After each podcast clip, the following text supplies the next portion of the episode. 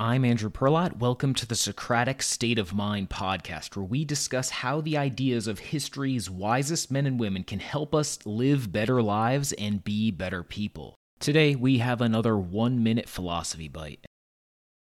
If someone has a bad leg, we give them a shoulder to lean on. If they have an intellectual disability, we have sympathy and we help them cope as best we can. So, why do we hate the shameless, the manipulative, the self interested people of this world?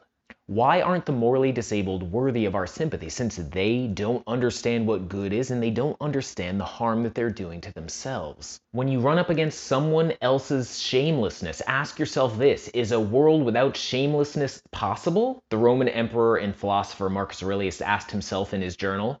No. Then don't ask the impossible. There may be shameless people in the world. This is one of them. Instead of getting angry, Marcus suggests a different approach for himself teach them or endure them. Thanks for joining us. If you enjoy Socratic State of Mind, please rate us on Apple, Spotify, or whatever service you use to listen. We're a new podcast, and good reviews help more people find us, which helps ensure we can continue to do this. Thank you.